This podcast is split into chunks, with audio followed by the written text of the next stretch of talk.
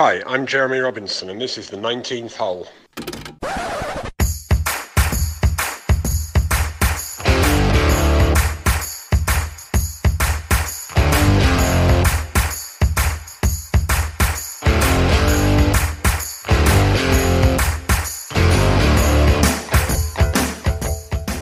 Hi, welcome to the 19th hole, brought to you by Glowl.uk. So this week it's uh, the start of a big summer of sport in the UK although the first one we're going to talk about is not in the UK. It's the US Open at Brookline. And also then we've got Royal Ascot week, which is obviously a great week, especially if you like your horses. So I'm absolutely delighted to, to say we've got a golf and racing expert come back on the show. Josh, you're back on. You tipped the winner of uh, the PGA Championship, which was most impressive. So we're hoping you're going to give us another good uh, pointer for the US Open. But more than that, we need some help with Royal Ascot because uh, between myself and DJ, we are not experts. You are the racing expert. Well, we are in serious trouble, Jerry, but on the US PGA, yeah, every blind pig finds an acorn now and again. And yeah, we managed to pull uh, JT out from somewhere. But no fair play. He would, J, we tipped JT up, I think we were about 18 to 1. Stood on the 17th tee box. He was 12 to 1 on Betfair still. Hits his tee shot, goes to sixes and then we all know what happened after that. There was only going to be one winner. So you can put you, you think you can pull another one out for that one, do you? I've got a 60 to 1 hot pot for you later on today, Jerry. Oh, Josh, Josh. Now, the Happy Happy Golf Tour, we've always got to talk about the Happy Happy Golf yeah. Tour. The Happy Happy Golf Tour has been slumming it today, I hear. You've been playing with a guy called Richard Russell, who's not uh, actually related to our second guest, but he wrote a book, according to my notes here, of my baby got the yips. Yes. Now, whether he wrote that about me or DJ, I'm not sure. But anyway, there you go. So tell us about uh, today quickly. Uh, very quickly, I actually didn't play. The poor bloke was ill, so he called off sick. But it was, it was a dream of mine. I've, I've had this book. I'm giving it to all my golfing friends throughout the years.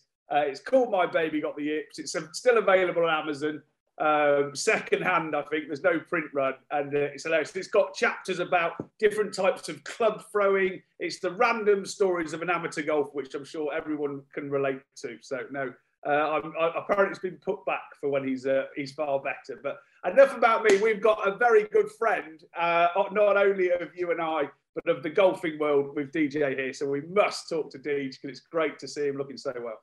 Yeah, so the second guest we've got today is DJ Russell. So DJ is a DP World and Legends Tour winner, and he is actually a legend of golf. He's a Ryder Cup vice captain. He's a successful course designer with Ian Woosnam. He's a, a, member of the board of directors of the European Tour. He was just saying for nearly 30 years, and also this year he's uh, he's captain of the PGA Cup uh, match, which is taking place. Correct me if I'm wrong, Dave, but at Fox Hills in September.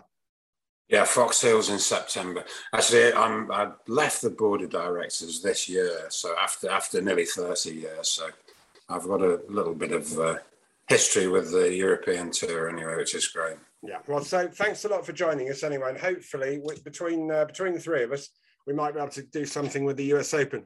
But just uh, from your point of view, Dave, not being on before, just give us a little bit of brief background. I, I know from my connections with Blackwell. You were an assistant pro at Blackwell.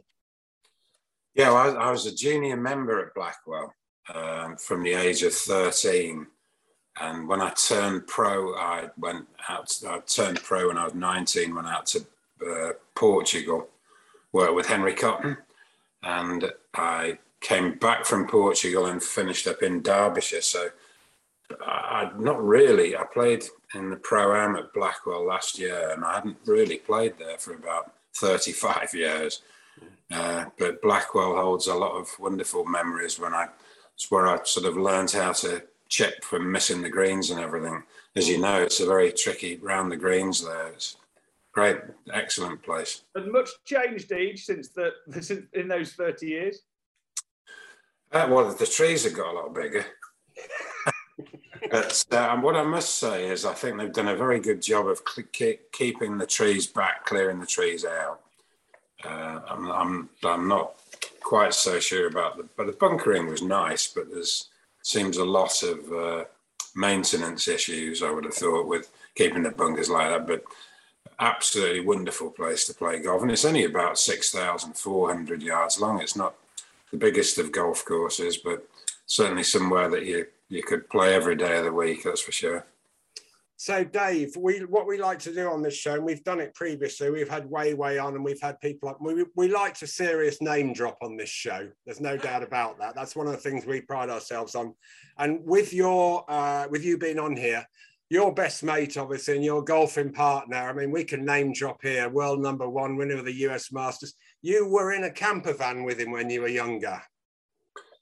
Yeah, we we sort of hooked up back back in the day. Um, it was the we used to Monday qualify for tournaments, and I had a, a car and a caravan, and Wuzzy had this old VW Dormobile, and we all used to pitch up on a on a Sunday, have a practice round, and play Monday qualifying, and after a few weeks, Ian and myself seemed to be very good at Monday qualifying, but then when we got into the tournament, not particularly good in the tournament. But because we kept sort of qualifying regularly, we started traveling together. And in a way, he latched on to me because the car in a caravan was far more luxurious. You could leave the caravan and take the car at the pub. Whereas with the Dormobile, you had to do all the washing up and pack it all away before you could go anywhere. So yeah, we, we started traveling together back in the mid 70s, I suppose, all over Europe. And uh, great, great memories. And then history tells he Wuzzy became extremely successful. And I very quickly latched onto him in his private jet.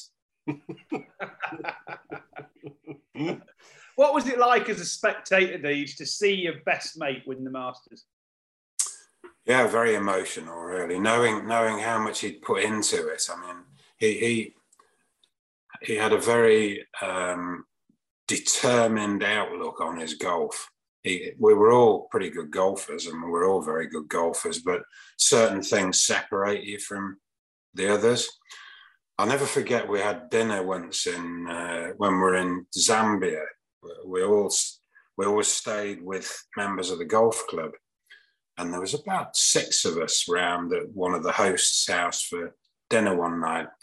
And part of the conversation went round to, well, what do you want to do in the golfing world? And bear in mind, this would be mid 70s to sort of 77, something like that. And none of us had really done anything. And they've gone around that I'd like to win a tournament and I'd like to make a few quid and I'd like to sort of be respectable and stay in golf and whatever. You get around to Ian, I want to be the best player in the world and win a major. And we all just fell about laughing. You're joking. What was he? What I am. That's what I'm going to do. And he he absolutely believed that and worked towards it. And I think if he had a failing in his career, that when he did become the best player in the world and win a major, there wasn't he'd reached the top of his mountain really. He'd not he didn't realise that he could go for well, obviously now looking back on it, he went further, but you know, it just shows you if you set your, if you set your targets too low, if you're that good. But he's yeah, it was incredible to think back on. It's a shame there's no recording of that uh, conversation. but he's just, you know, I played a couple of times with him, Dave, and you know, he, he was just an absolute pleasure to watch. Though his swing was just talk about rhythm to his swing and timing and and he was a small man. If you've never met him, the people who are watching or listening, if you've never met him, I mean, was he's pretty small, and the power he used to create and the distance he used to hit the ball was, in back in the day with the wooden drivers, etc., was phenomenal, really, wasn't it? Yeah, he was always an incredible, but really good striker of the golf ball, and I think. If you were going to be any good with Woods and balata, you had to say out of the middle of the club, really, didn't you? But was he? He, if he had a problem, he released too much in a way. And his bad shots were snap hook and a shank. And that sort of plagued him quite a bit in his early days. I used to work, well, when I was turned pro and went to Derby, I worked with a guy called Gavin Christie, who gave Wuzzy a bit of a light switching on moment with a lesson, showed him how to hold the face off to keep the blade square going through a little bit. And all of a sudden, he could fight against the left hand side of the course and take it out of his game. And he just went from strength to strength and still hitting it out of the middle of the club. But he did flush it, and he still flushes it as well. Mm. So, forgetting about Wuzzy, talking about significant achievements, as I've often heard on Sky about people who've gone bogey free and won a tournament, and they said, "Oh, so and so, so and so," but you were the you were the first one, weren't you? Because I actually played in that tournament, Lyon French Open at Lyon. You went 72 holes without a bogey. I mean, give us a break, Dave. How how did you do that? Well, it was it was amazing, really, because I suppose the determination that Wuzzy had I sort of lacked in a little way. I I was always reasonably talented and found if I could find an easy way of doing it, I would find the easy way of doing it. So when we shared rooms, I, he'd be up all night practicing his putting while I slept all night or whatever. anyway, uh, uh, uh, my my mother-in-law um, the week before she'd been ill, but suddenly became seriously ill and was given a week or two to live. So I'd gone to see her with my wife and everything and said, Look, you stay well for this week and I'll win this week. And this was the Austrian Open the week before. And uh, I, so I went to Austria absolutely determined to win the tournament for her.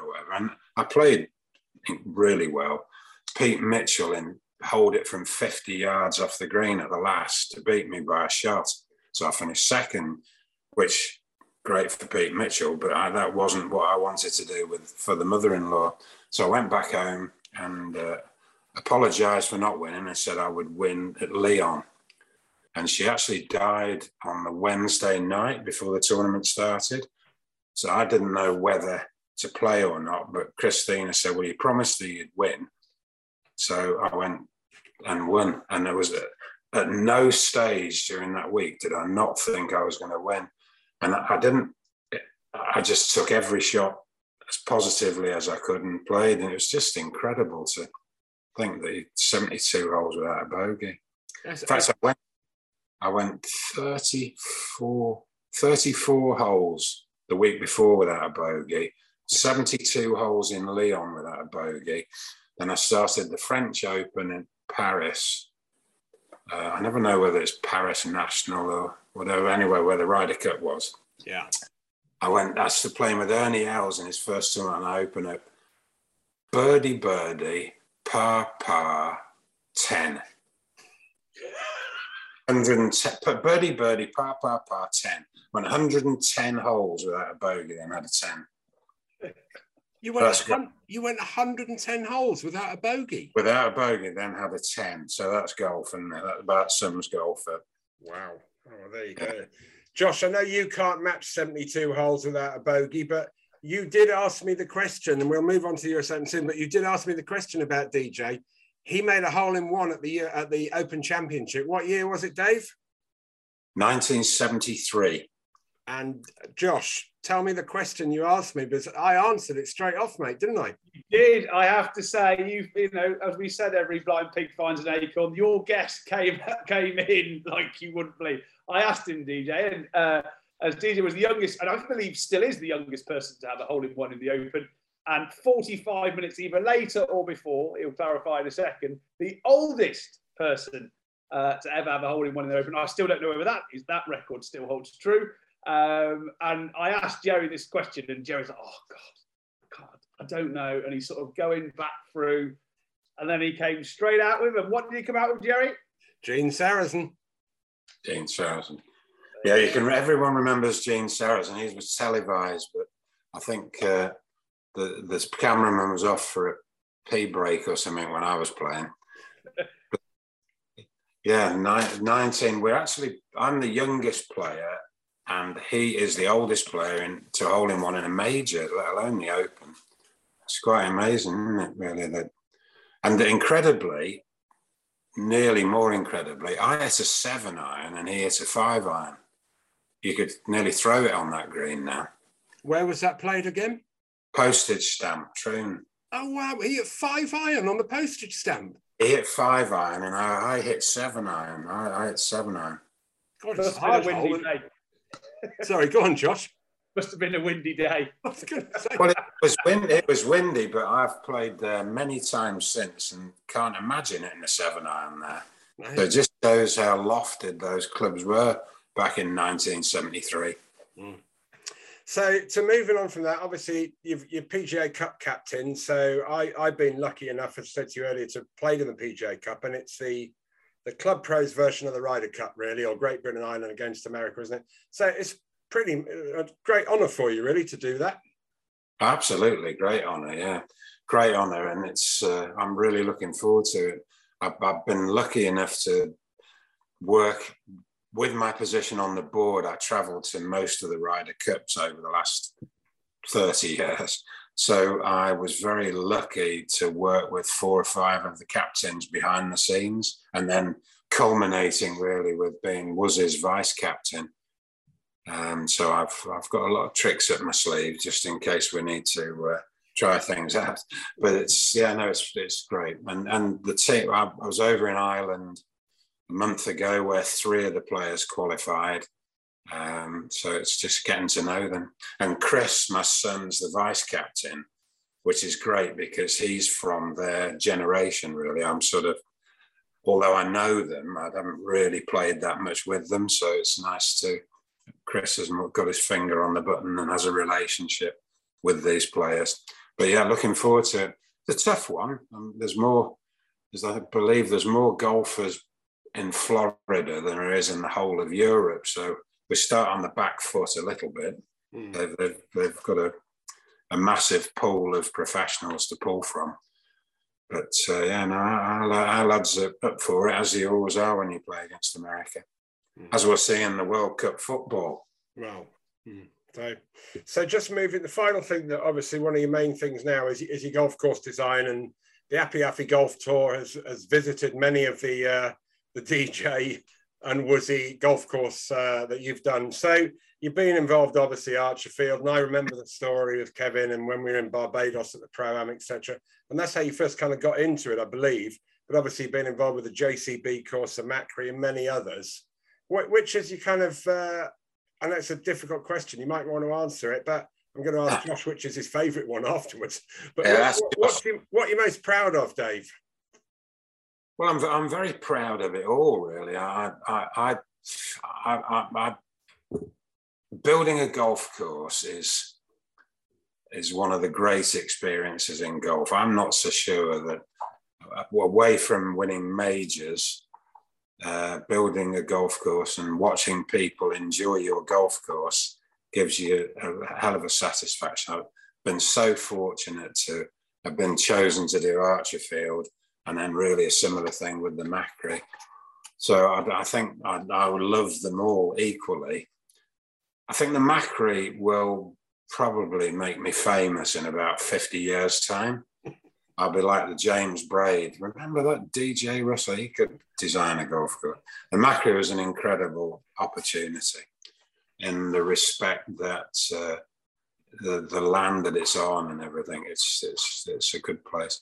I know Josh was over there, but the weather conditions didn't really suit Josh, did they? Just on that, so obviously a lot of people are the people are listening. A lot of them have heard and, and watching, have heard and have played at uh, Archerfield, and some a lot of people have heard of the JCB course. Just give us a quick background on the Machrie, because it's obviously not as well known as these other courses. Yeah, the Machrie's on the island of Islay, which has nine distilleries, quite a famous whiskey, very peaty whiskey lots of peaty whiskies made on the island.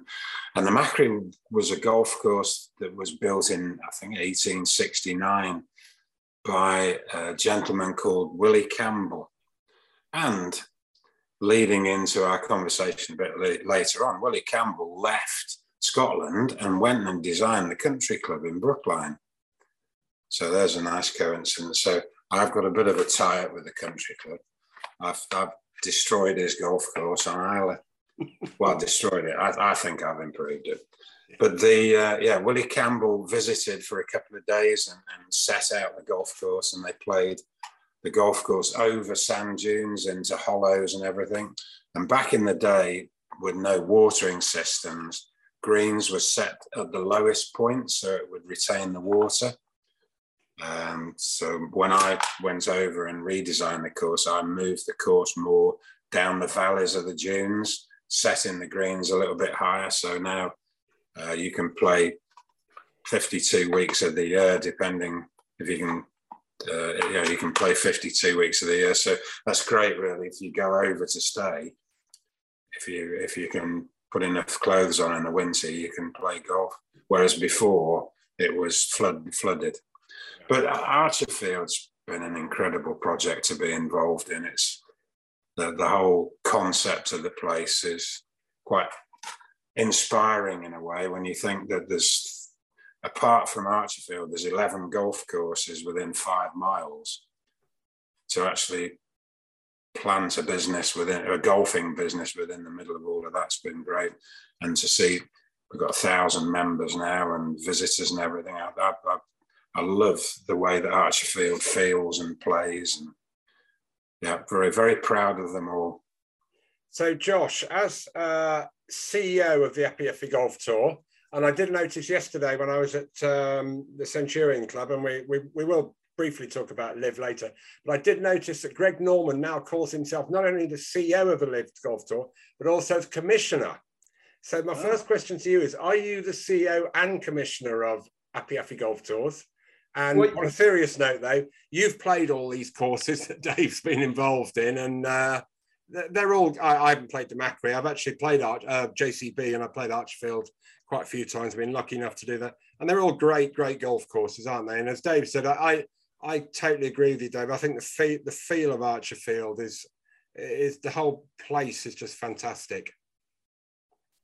Absolutely. I don't quite know what the question is, but um, the question the, is um, the question is just comment on, on the courses that Dave's designed, really. Well, I was, I, sorry, can I just jump in there? Sorry, Josh. I didn't design JCB. European Golf Design designed JCB, and um, very well. But I, I was I, I spent five years at JCB delivering the golf course, and also helping them to deliver the concept that they've set it all up to. So I can't take the credit for designing JCB, but I'm again very proud of what they've delivered there. That's a hell of a facility.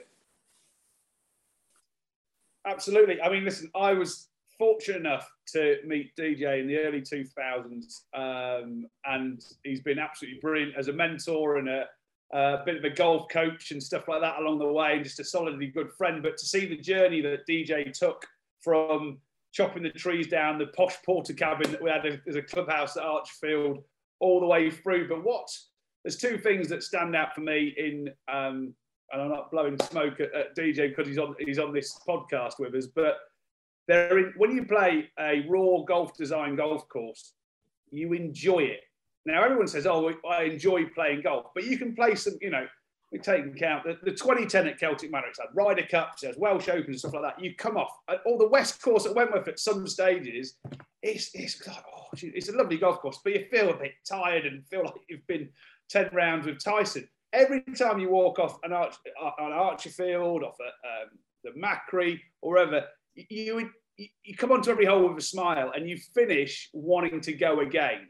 You definitely want another nine holes. Whereas there are some golf courses, which are still very good golf courses, you're like, I need to sit down and I don't want to see a golf course for 24 hours. So for me, and to see it, how you, it's a bit like in my industry in horse racing, I admire those people that can buy a yearling horse knowing that what it's going to be like when it's four or five.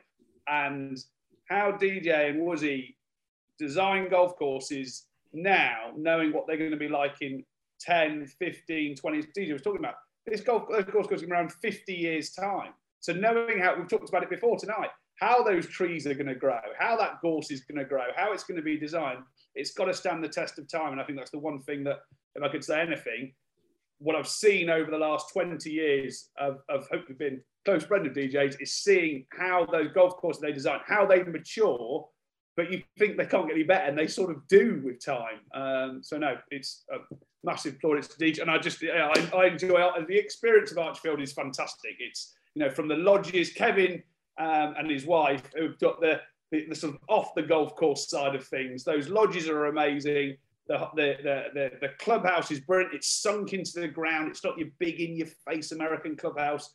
it's just got a great feel. No one's going to call you out, call you out if you walk in with your hat on, or perhaps you forgot to put your phone on silent. It's just a cool place to be, and uh, comes highly recommended.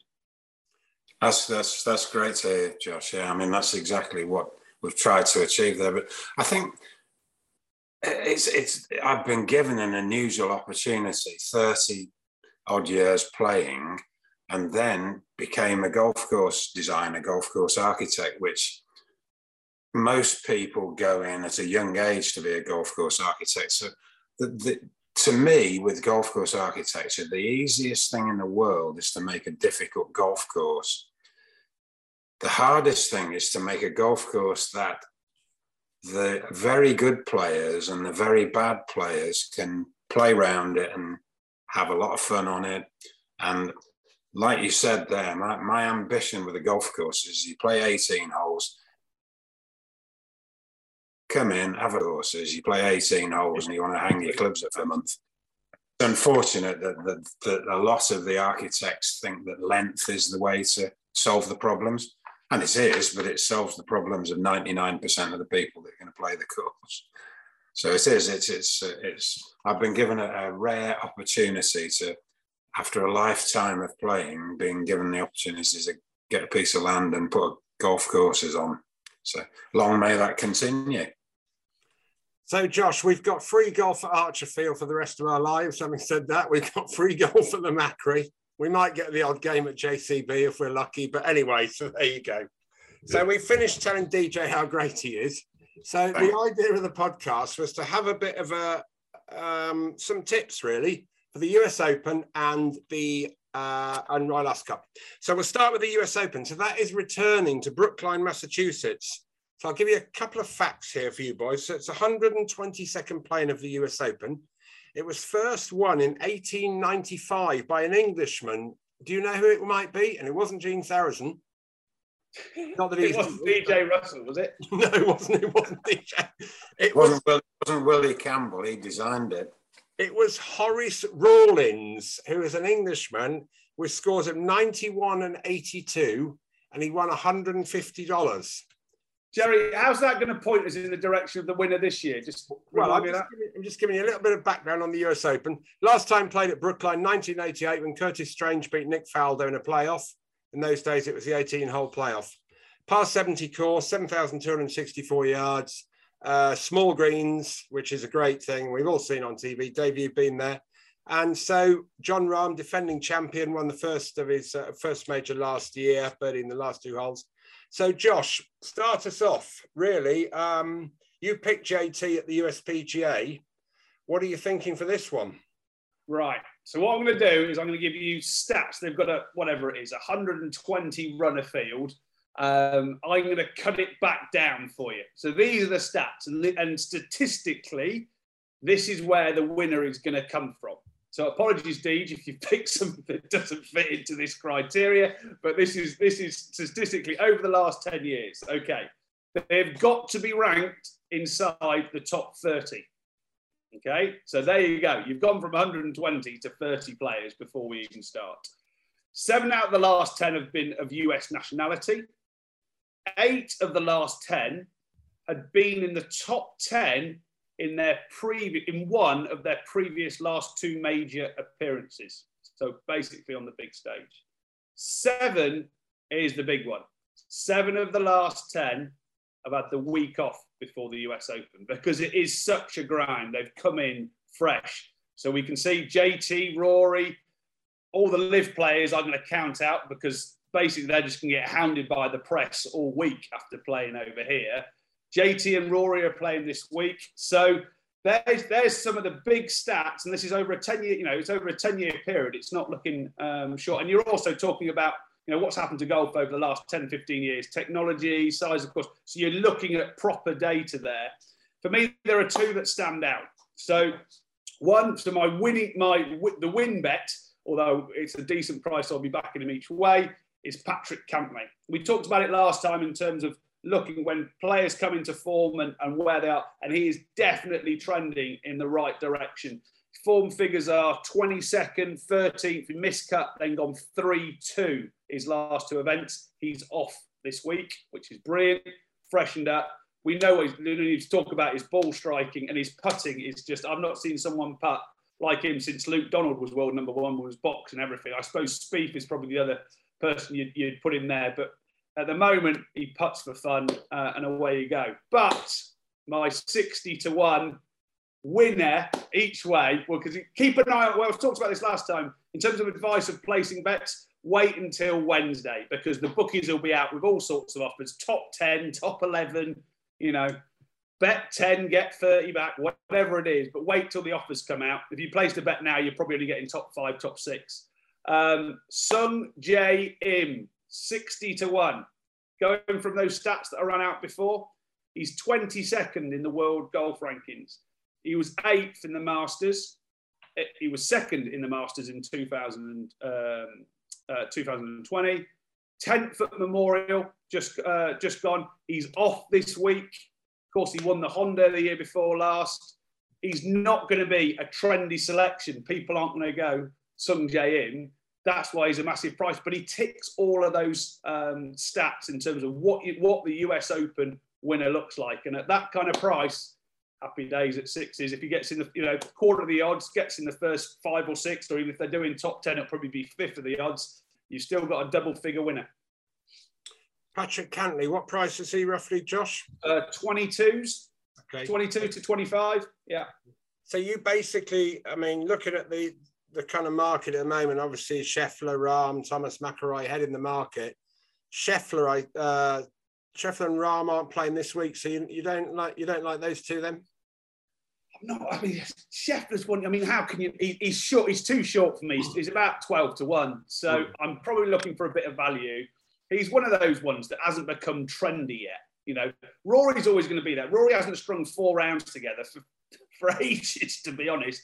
And if and everyone says if Rory turns up and plays four rounds, he's he's he's won by six but he isn't turning up to do it. As I said on the last podcast, um, I do fancy him though for St Andrews. I think he'll define his career winning the 150th Open, and I think he'll, he'll trend towards there. He's obviously playing well this week, as is JT, but I'm going to I'm to cut him out there.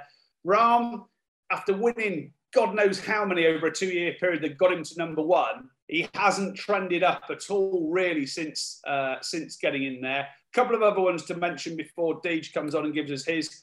Matt Fitzpatrick, who people would be a popular selection, um, has been playing okay, but hasn't over the last couple of weeks missed the cut at Memorial. Uh, he won the US Amateur at Brookline, so he, he, he, does like the course. If you're looking at course form, but again, I just don't think he's trending in the right direction for me.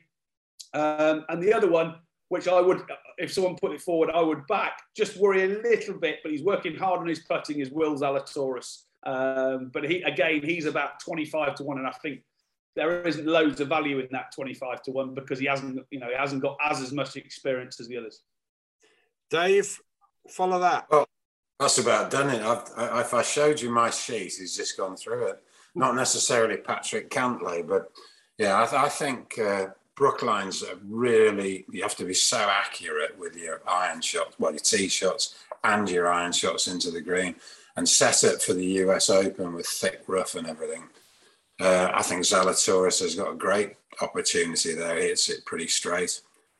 Uh, the usuals, really. I mean, Justin Thomas, he, he, doesn't go away, does he? But it, Justin Thomas, a, uh, a bit like Jordan Spieth, his ability to up and down it might be taken out a little bit with the thick rough. Um, I, but I, I really fancy Matt Fitzpatrick. I really do. I think he's, uh, as Josh says, winning the US Amateur there. He could be a bit like Catriona Matthews. She won the ladies uh, British Amateur as Catriona Lambert at Royal Lytham, and then won the ladies British Open as Catriona Matthew. And I think uh, I think Matt Fitzpatrick. I'd like I'd love to see him get his first victory there. It's uh, it's a golf course that you don't necessarily have to hit the ball a long way. Curtis Strange won the last US Open that was played there, and he didn't exactly burst a grape. So that was, you know, you, don't have to be that long hitter, but you do definitely have to keep it straight and get it onto what are very difficult greens to hit. And uh, a quick word for Sean Jacklin as well, who qualified, Tony Jacklin's son, which is absolutely brilliant. He, uh, I'm not so sure that Sean will will uh, be up there at the end, but it's wonderful for the Jacklin family to have young Sean. Well, it's young, he's 30 now, I think, but to have Sean playing there is a great honour for them. So, my comments are yeah, I, I, totally agree with it. I saw Sean Jacklin had qualified, and it's a fair effort, really, because I mean, he's a very good golfer, but obviously, you know, they'd be delighted, won't they, Davidson? It's a privilege to play in any major. So, yeah, fair play to him. My, my, comments on on you boys, Rory, they said if he could uh, start a major well, then he'd go on and win it no problem. Well, he started the USPGA well, didn't he? And the same thing happened. He had a good last round and finished top ten. So, I mean, he's a brilliant player, and who am I to criticise Rory McIlroy? But I personally would agree with Josh. I think somewhere like St Andrews, he might win. But again, Josh, I, I just think I wouldn't be surprised if I was betting, is he going to win another major in his career? Isn't he? I'd be going on the isn't he, to be honest. He's, I don't think he'll win another one. But there you Ooh, go. Big that, shout from Jerry. Yeah, but I, I just think, you know, he, you know, the PGA, he led it and then he bad in the middle and then he topped, you know, he, he did a great last round, top 10, and then he wouldn't speak to the media and it was one that got away. Every one, every major he plays in these days seems to be one that gets, gets away. But there you go. So that, that's what I think of Rory. Zalatoris, I like watching him play. I just can't bear to watch him putt. Yeah. just I can't I just can't see him winning a major. I'm sorry, but I mean there's some funky, funky putting styles in this day and age. And you know, but I, I just can't see him winning a major. I, I don't do you remember Billy Mayfair, DJ?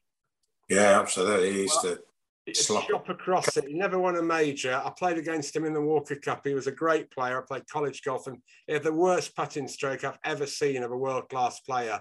But Zalatoris, man, he's just, to me, I can't see him winning a major. Do you think with the smaller greens, it might suit a, suit a slightly worse putter than normal? Because in big greens, you can fire at the middle of them, and, and like Nicklaus used to say, he'd fire at the middle of the greens at Augusta, and just put, but certainly with small greens, you the advantage of hitting the green against missing is massive, isn't it? Yeah, but so I just I just think I don't care how small the greens are. I don't no. think Zalatoris is going to win a major. In fairness, in fairness, he's he's he's been right up there a few times in the last few majors, hasn't he? With yeah, without doubt, without a doubt. But at the end of the day, he had a great chance at the last one. It, it just seems like he, you know, he can't do it. But then, that's only my opinion. And yeah. JT, like you were saying, Josh, the last one, he, you know, to me, JT, uh, Justin Thomas, he's a winner, you know, and he's a bit like, to me, he's getting a bit like Faldo. He gets in there and he's there, thereabouts, and then the others who aren't quite used to winning, like a Zalatoris, seem to fade away a bit. And it's not like he doesn't win them, but it's almost like they're not given to him, but he's just there all the time. I, I think he's a great player. He is. My worry is, well, not worry. He must have been paid a lot of money to play in the Canadian Open this week because the, the, for the USPGA, he took the week off before. The week before that, you could see him practicing the shots that you knew he was going to want to use in the USPGA. So he's got the winning formula there. That's it. And he's gone and won his major. Well, he must have been paid a, a fortune appearance money to go and play in the, the Canadian, uh, knowing that last time he won a major, he had the week off before and he was practicing the shots that were required for him to uh, to go and do it. So I'm a little bit like mm, it's not it's not trending the same. You, you, know, if he was following the same format, I'd be I'll be I'll be following him because he obviously owes us nothing after last time. Yeah. Interesting. You know, all we were talking about was um, you know, a couple of years ago, it was Bryson in the US Open, hitting as far as he can in the rough and and then lobbing his wedge onto a onto a green. He's obviously disappeared. He's signed up to LIV. I suppose we're moving towards that. The last one I, we haven't meant a couple we haven't mentioned who are at the top of the market. Uh, Morikawa just out of form compared to what he was like around Royal St George's last year was unbelievable, and a couple of other events. His current five, the last five um, appearances, missed miscut 40th, 55th, 29th, 26th. He's just not trending in the right direction. Cam Smith will be a popular selection. Has been has been plays very well in big events. Had a shocking first round in in in, in Canada. Shot 76, came back and shot 65 the following day to make the cut. Uh, but you can't throw in a 76 to win a US Open. So um, again, just we talked about it last time about Viktor Hovland. You know that they, they, go firing at pins that they don't necessarily need to. Cam's getting he is becoming more mature in terms of how he wins an event, but um, with that, I can't have that haircut winning a major, lads. I'm sorry. so here we go. no, well, there you go. I was going to say. Anyway, we've, we've, yeah, we've about covered everybody. What about Matsuyama as well? He, I like the way he plays the game. It depends if he writes his name on his driver deed and gets yeah. uh, whether he's allowed in or not. Yeah, that was uh, that was a bizarre thing, wasn't it? So, what was? Can you explain what that was? Did I? Can't, uh, someone said to me he put something on his driver. Do we know? Do we know what it was? Yeah, he put. I think it was Tipp-Ex think it was Tipp-Ex to just mark the sweet spot in his three wood it was. Um, and and I, I, think it was in the grooves, it would have been all right, but it was actually on the face of the club as well, the Tipp-Ex. And that got banned a few years ago when people used to spit on the face to get a bit of extra distance into the wind. So you weren't allowed to put, you're not allowed to put anything on the face of your club. I think you can put stuff into your grooves because quite a few grooves have paint in them, don't they? Yeah, no, I think you're exactly right. I think it changed the it, because he put uh, whatever it was on the face of it, uh, Josh, not in the grooves, but it then it wasn't conforming. The yeah. face became different. That's what it was. It wasn't the grooves so much. It was the um, it, didn't conform. So just quickly, I agree with you, Dave, on Fitzpatrick. I think he Lordy liked Fitzpatrick, didn't he, in the last when I had uh, had Lordy on. Yeah. So this is the uh, the crunch time, Josh this is your second time on the podcast, tipping the uh, major winners. You're one for one so far. So let me have your final verdict. Can't Cantlay to win and Sungjae Im each way at 60s. Dave? Fitzpatrick to win and Rahm to be close. Rahm is one hell of a golfer. Well, you pulled that one from under my. I was just about to say my tip. I think I think he'll go back to back and win two U.S. Opens in a row. It's exactly yeah. what I think. Rahm to win, and Fitzpatrick. I hope will win a major soon.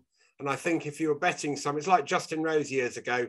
I think if you keep betting, uh, bet, betting um, Fitzpatrick each major, he's going to win one sooner rather than later.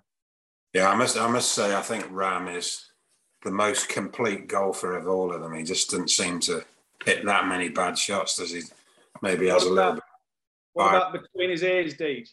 Well, he's a little bit fiery, but you've got it.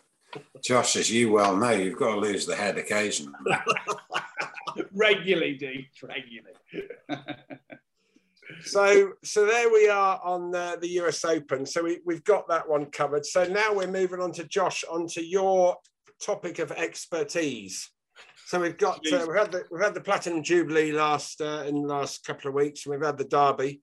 So I'm moving on to an English Summers Classic Sporting Week, Royal Ascot. It's uh, even if you don't like racing and you see it on the TV, the, the, you know the, the top hats and everything. It's not everybody's cup of tea, but it's just a, a Brit a brilliant British iconic sporting event. Really, just just give us a little bit of background about it, Josh. It is really. It's quintessentially British. You know, it's it's like, and Britain is a far diverser place than when um, when Royal Ascot first kicked off, and it was the high society. You turn to Ascot now, there's everyone is there.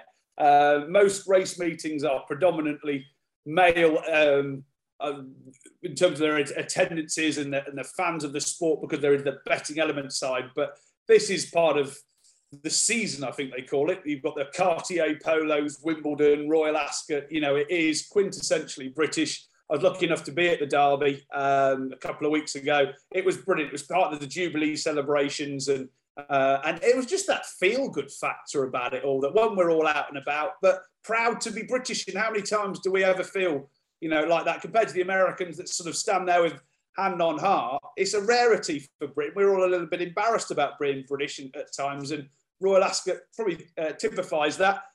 50% of the people there aren't massive horse racing fans, but they're there for the event and the experience. And I don't know if anyone's seen the weather forecast. It's absolutely glorious this week, 28 degrees. So just think of me with top hat, woolen tails, makeup beading off my bald head um, on Friday uh, as, the, as they're all going to post for the first. But equally, is there's no finer place to be. It's going to be fantastic. My slight concern is the only person that's allowed that turns in the royal enclosure. It's the Queen who decides if you can take your jacket off if it's too hot. Now I've seen this once in about 20 years. I sincerely hope she comes on or has got a radio mic in for Friday to say that we can take our jackets off because uh, having a three-piece suit on uh, in 28 degrees is not is not fun at all. But um, I am moaning. There are far worse places to be uh, for the next five days, and I'm much looking forward to it. Um, it starts like any good event with an absolute bang, not the fireworks of Epsom bang, but equally three Group Ones on day one. Um, Bay Bridge, uh, people will start talking quite a lot about. Baaeed, I suppose, is the, is the one that actually they'll, they'll, they'll come in, but Baaeed's like one to four. But then you talk about one to that's four to one on. So if you stick 100 quid on, you'll get 25 quid back or 100 plus your 25 quid. But equally, this horse will win. It is one to four. Are you going to get a 25% return in your bank account? No, you're not. But equally, there's still a risk involved uh, in any time you place a bet on a four-legged creature. But equally, he should win, and he's the best horse in Europe. And he'll go on, I believe, to be uh, to prove he's the best horse in the world. To be honest with you, by the end of this season. So that's that's the first day, and uh, just going back quickly before we go on to the next day. Royal Ascot, as I said before, it starts a summer of great sport. Really, we've got the Test matches already. We've got Royal Ascot coming up. We've got Wimbledon coming up. We've got the British Open coming up, or the Open Championship. I beg your pardon. So just going on what you were saying, it's just a, a great thing to be. Uh, the sport's coming thick and fast now, which we all love.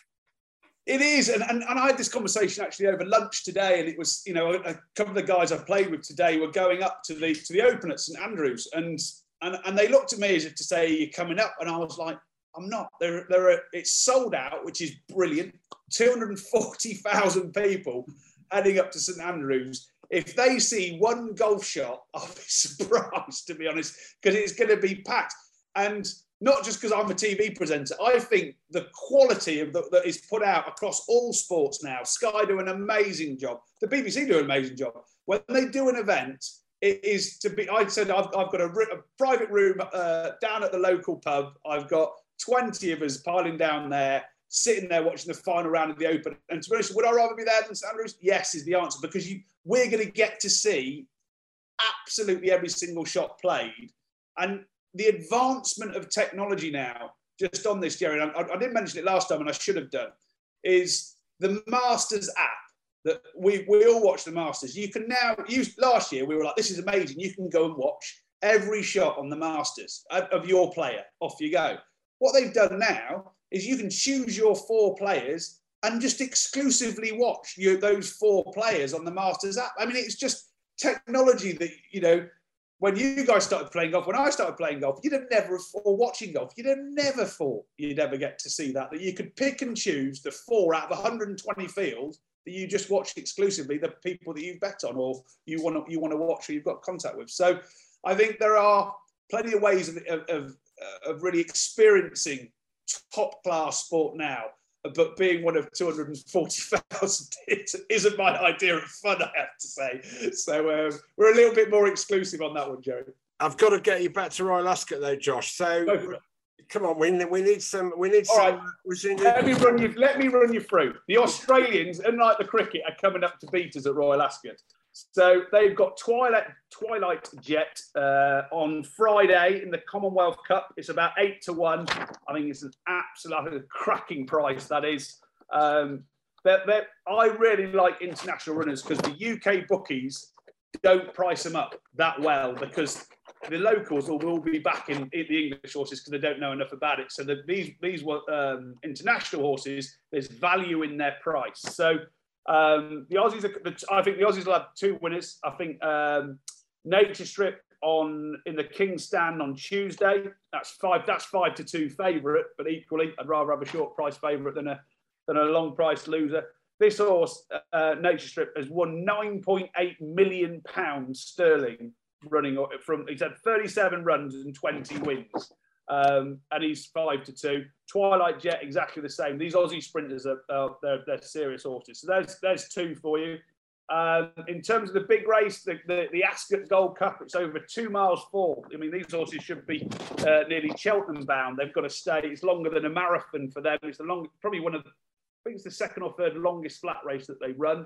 Um, there's a few in there, that old favourites like Trueshan needs rain. We're not going to get the rain, so I, I can't see that uh, doing a sort of story tale, fairy tale with Hollie Doyle on again. Um, of uh, coming over from Ireland. Again, it's something like its five or sixth run. It's very inexperienced. Hasn't run over this trip before over two mile four. It went over uh, one mile six last time and looked quite quite speedy. So for me, uh, there's a horse called Scope, trained by Ralph Beckett. Uh, he'd be one for me uh, in the Ascot Gold Cup to beat the likes of Stradivarius. If Frankie wins, the place goes bananas. Unfortunately, as much as I like a fairy tale, I don't think it's going to happen. So Scope in the big one uh, followed by a couple of Australians coming and stealing our cash and heading back down under. So after what we said about the last when when Ollie was on, you don't fancy Stradivarius then? No, I didn't last time either. no, that's true actually. Yeah, you correct me. on on what basis don't you fancy it then? You just don't you just don't think it's going to win? He's just getting he's just getting up. As we get older, we get wiser. So do horses. Um, and we also don't get any quicker. So, uh, and unfortunately, unlike golf, we haven't got technology that sort of keeps us going for a few more years longer. He's got Frankie in the saddle. That's his main uh, point. He does like it. He prefer a little bit of cut. Um, if you ever see him in the paddock, he walks around like um, not concentrating on the job, should we call it, if there's a filly in the race. But to be honest with you, it's never affected him when he actually gets out on the race course. Um, but I think he's probably about five or six pounds lower than um, than, than, when he was at his best. Um, and so, in my opinion, he's he's, he's he's not. I can see him running a place, but he's too short a price to back each way. So I'm looking for the, the new young blood coming through.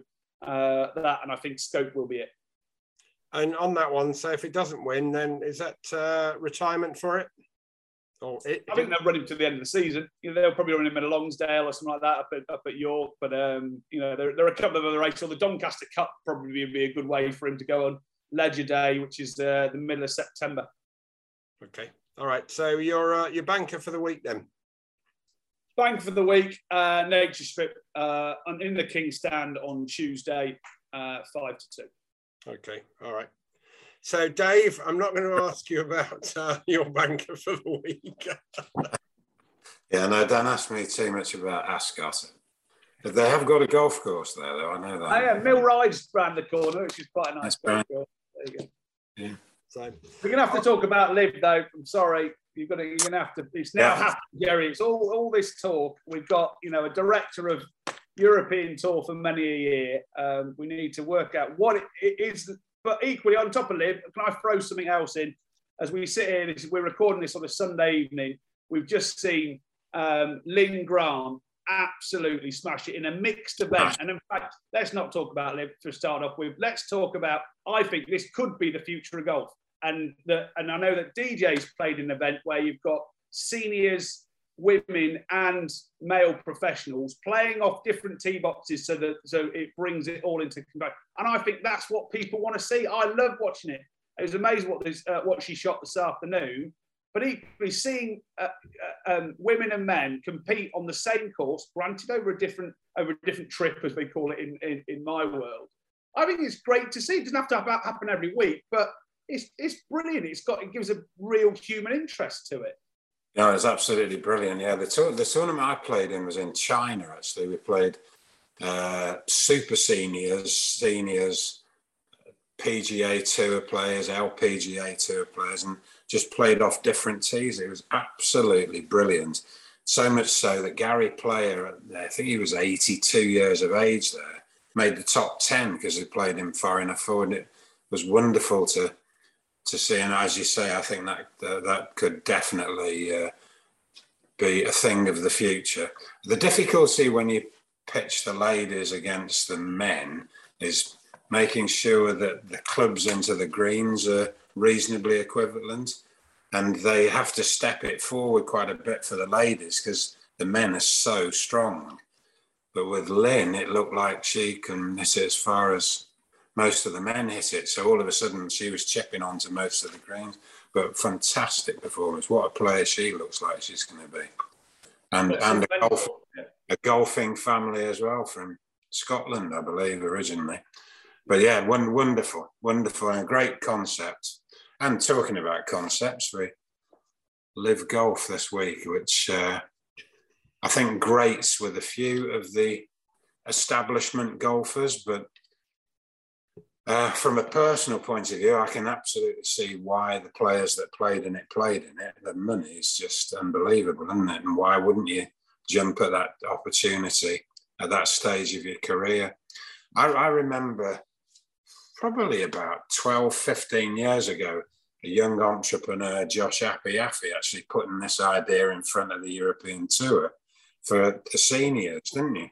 Yep. With regard, yeah, yeah I think they've they've pinched your blueprint and copied it, but it's uh, it's uh, it, it the danger of it is it's a bit of a Formula One takeover of golf, in my opinion. It's not really good for the game, but it's it creates an interest. So let's just see uh, where it where it finishes. But uh, it's just I, I did watch a bit of it yesterday, and it wasn't exactly. It was quite exciting for Schwartzel because of, of the financial circumstances thrown at it, but it wasn't great. That shotgun start's a bit tough to get into. I've got to ju- I've got to jump in there a little bit because I, have taken quite an interest. And I've spoken to you about it before, Josh. I, I went to uh, St Albans yesterday to the Centurion Club, and I thought from a from an ex kind of player and everything, I thought to be honest, Dave, they, they put on a great show. The fan zone was really good. And actually, if you were there, the the atmosphere in the build up to the shotgun start was really quite good. And when everybody kind of went out on the course together, and I, I think that uh, I, I think they've got something going there. To be honest with you, and the money is is unbelievable, and these guys have got a lot of players. And you know, you you see on social media some of the players who possibly haven't been invited saying, "No, I don't agree with it," and that. But talking to some people, they they would be there if they were invited, and I I just think that uh, from the European Tour's perspective, and it's only my view, that they they need to to look at it to see if they can work together with them. I don't think they want to start, and they're not banning players, which is good. I think the PGA stance of just blanket suspension until whenever, I think is uh, is not typical PGA Tour. But they've run golf for such a long time, as you know, Dave, better than any of us here. And uh, someone has come along with a lot of money, and they're trying to change it. And it, it's similar to me to T20 cricket. And you look at the IPL now, and it's a fantastic spectacle. And I think there's got to be room. There's so many more young players trying to become professional golfers. And in time, there'll be a lot more young people trying to become jockeys and cricketers, etc. When sport, as we you were saying, Josh, on TV, and it's so good now, more people are playing the game of golf, more people become better. And you've got to, I think you've got to embrace these people. Some of the comments I've heard from some of the some ex pros and stuff, and they were they will rename nameless, but on Facebook, I mean, I, I just think it's ridiculous. Some of the people who are saying just it's not part of golf. I think I think the, the real danger is, uh, and that we've been going away from it for a few years now. Back in the day when we had to Monday qualify, very quickly you found out whether you were good enough or not there needs to be a getting together of all of these tours to have a more structured ladder system so you can step on the first rung well i'm better than that second rung and find out how good you are at the moment there's too many tours that people can branch off into and they're not really getting to play with the best of their age so i, I think uh, if anything this will hopefully get people to to work closer together. It's just a shame that LIV have done this a bit out on a limb. I, I, they they've not in, even tried to involve the PGA Tour or the European Tour. They're just trying to take golf over. and with the with the funds, they're capable of making a dent in it. But if I'm a young player, where do I really want to play? I mean, I know this is a lot of money, and they're pinching college guys, everything. It doesn't quite sit right with me. It could be used in a much more, um, a much better way to, to for the future of golf. That's all I would say. Yeah, um, well, I'm, I'm, I'm in agreement in terms of a a negotiator or a businessman. I think as soon as they, as soon as Greg was fronting it, it was never going to be a negotiation. He was there. He's got there's too much emotion wrapped up in Greg Norman with the, the heads of the tours.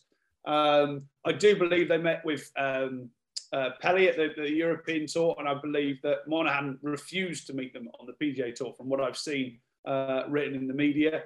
Um, for me, I believe it needs to be this. They're coming in, they're going to do it, so let's embrace it. But I think having Greg Norman at the front of it, like I say, it was never going to be a negotiation. It was going to be a battle, uh, and they're sort of they're they're, let, they're now left there.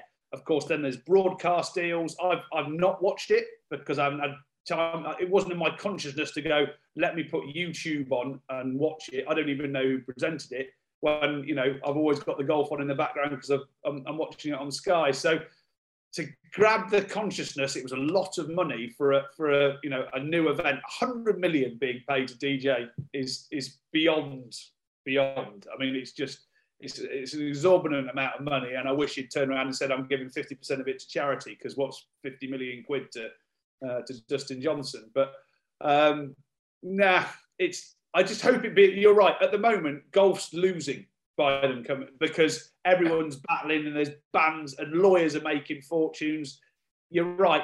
They need locking in a room, locking the door, and then you come out with whatever the agreed strategy is. But they are part of it. They're not going away. They've got too much money to go. They're, they're definitely not going to go away.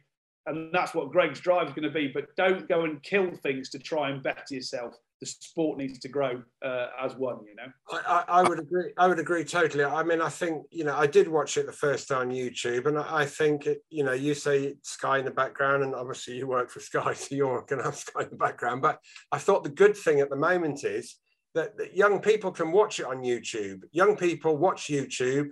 They didn't have to pay anything to watch it, and fair enough, it wasn't the greatest standard in the world but you could watch Dustin Johnson, you could watch Phil Mickelson, you could watch Martin Kaymer, you could watch, you know, these Louis Oosthuizen, these players have been top class players in the world. And if you can't afford Sky, and not everybody can afford Sky, and I'm not going on about money in that, but anybody could really watch YouTube and they could have watched it. And the, the production was good. I, am I'm, I'm not a fan. I, I, wouldn't say I'm not a fan of it. I, I, am a fan of it in a way, but I, the thing I think is that everybody's they've all got to get together and work something out like cricket have done. Cricket, in my opinion, have done a great job. They've got the IPL, and people still love Test cricket.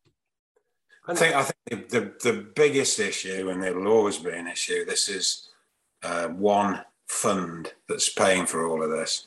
PGA Tour, the European Tour, are a proper businesses that have multi sponsors and everything, and will last forever. This, this, if they suddenly decide they don't want to do it next week, that's it. That's the end of it. Mm. So there's a massive danger that they could build something up and then pull the plug on it. Where it's not, it's not really uh, a business, is it? It's not sort of a, a, a, it's it's just this fund that's paying for it, and they could easily, quite easily, not pay for it next week. So that's a massive danger if it does damage the game. But hopefully, as you both say, they can sit down together and work something out Yeah, so that that's that that's really what I feel with it. It's um it's a, to me it's a great opportunity for golf to actually uh, make a lot more money. And you were saying about DJ 100 million. You know, you look at Patrick Mahomes, the quarterback, and they keep saying this about the golfers should be paid in line with the NBA and the NFL. Patrick Mahomes, 500 million dollars. He gets 50 million dollars basic a year. So golf is kind of moving up with the big uh, big US sports, and this is kind of one of the arguments in their favour. But we could sit here all night, boys, arguing about the where the money comes from. I say you, I'm sure you've seen it on the social media, you know, where the money's coming from. Is it sports washing and all this kind of stuff? So, you know, it's going to be interesting to see what happens. And yeah. I just hope, as as Dave said, you know, and for, and Josh, you said for the good of the game, hopefully they'll all work something out. I just feel at the moment there's a there's a lot of egos going about, and you know, the PGA Tour waited till they'd all teed off, and within half an hour they'd written to every member saying you're banned and everything. And you know, to me, it's getting a bit lawyers, as you say, Josh. They're winning at the moment, and for the good of the game of golf, they've all got to sit down and calm down and try and work it out. No, absolutely. I think there are there are other great areas of the sport that need investing in. We've talked about, you know, in terms of you've got to be reflective of society, and golf has moved, and Tiger Woods was a large part of that. That it was a an upper class white man sport, and it's become far more diverse. And and I think the next stage before your superstars go up to your 50, 100 millions, although they're starting to get there, you've got to look to start to get to bringing the women's uh, events further up. Now, there's a the US US Open, the women's US Open. You know, was a 10 million is a 10 million dollar event this year. It's fantastic, up from eight last year.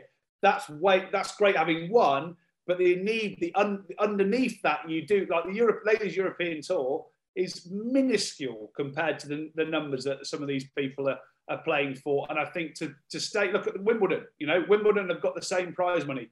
I'm, I think golf's going to struggle to get there, but there's still a big gulf that, uh, in terms of women's golf, if you want to be reflective of society and advertise to, you know, 50% of the population, this is a sport for you. You've got to start bringing that money up as well. So before we get supersonic, someone who's worth half a billion, Tiger Woods was announced as the, the third sports billionaire this week. You know, that's uh, massively at one end when you've got a lot a lot of people struggling at the other end. So I'm, as you know, a, a diversity and inclusion champion, and I would love to see that come through. The great thing on the diversity side of things, look at the PGA Tour now. You know, Tony Finau, Harold Varner. You, you know, there's, there's Aaron Rai who's done fantastic since going across from the DP World Tour. So you have got diversity coming through. I just hope on a gender diversity front there can be more equality, perhaps, in terms of prize money levels. Mm-hmm. Well, as I say, we could you know, I left the LIV thing till the last conversation because, it, you know, I say I was at Centurion yesterday and talking to one or two of the people, and Dave would know them, and that there are so many rumours going about about the amount of money and this and that and everything. So it will be fascinating. It'll be fascinating to see the next uh, field in Portland at the end of June after the US Open, and it'll be interesting to see what happens with it. But as I say, fingers crossed, the game of golf will be a winner from it and not a loser. Really, is, it's the main thing. I think everybody would like to see that from Jay Monahan to Keith Pelley to me to you guys. You know, hopefully golf doesn't become like a boxing where they've got three or four different world champions and this and that. And so hopefully it'll work itself out. But I won't carry on as we'll be here all night otherwise. So yeah. anyway, I'm going to wrap it up. Dave, we will see you. I'll see you at Blackwell in a couple of weeks' time. Uh, yep. Pro-Am for the Seniors Tour Pro-Am. So we look forward to that. And Josh, again, many thanks for coming on. And uh, right. let's wait and see whether you uh, go two for two or not, mate, with the uh, with the golf. Wow. And if you do go two for two, you know, you ought to be saying to Sky, never mind racing, I should be your golf man if I go two for two, Jerry, you're going to have to pay me one of these sign-on fees, aren't you, for to do the, the open the open 19th hole podcast coming up. But uh, very much looking forward. It's great to see you guys looking so healthy. Hey. Um, go and help yourself to a nice glass of rosé, and off we go. Hey, Josh, on a cheeky one, if you go two for two, the LIV might be coming after you for a bit of commentary. anyway, I'll, I'll leave it with you. So, Dave, many thanks. I'll see you in uh, a couple of weeks' time. Josh, thank you very much. Yep. Thank you. Okay. See you, boys. See you.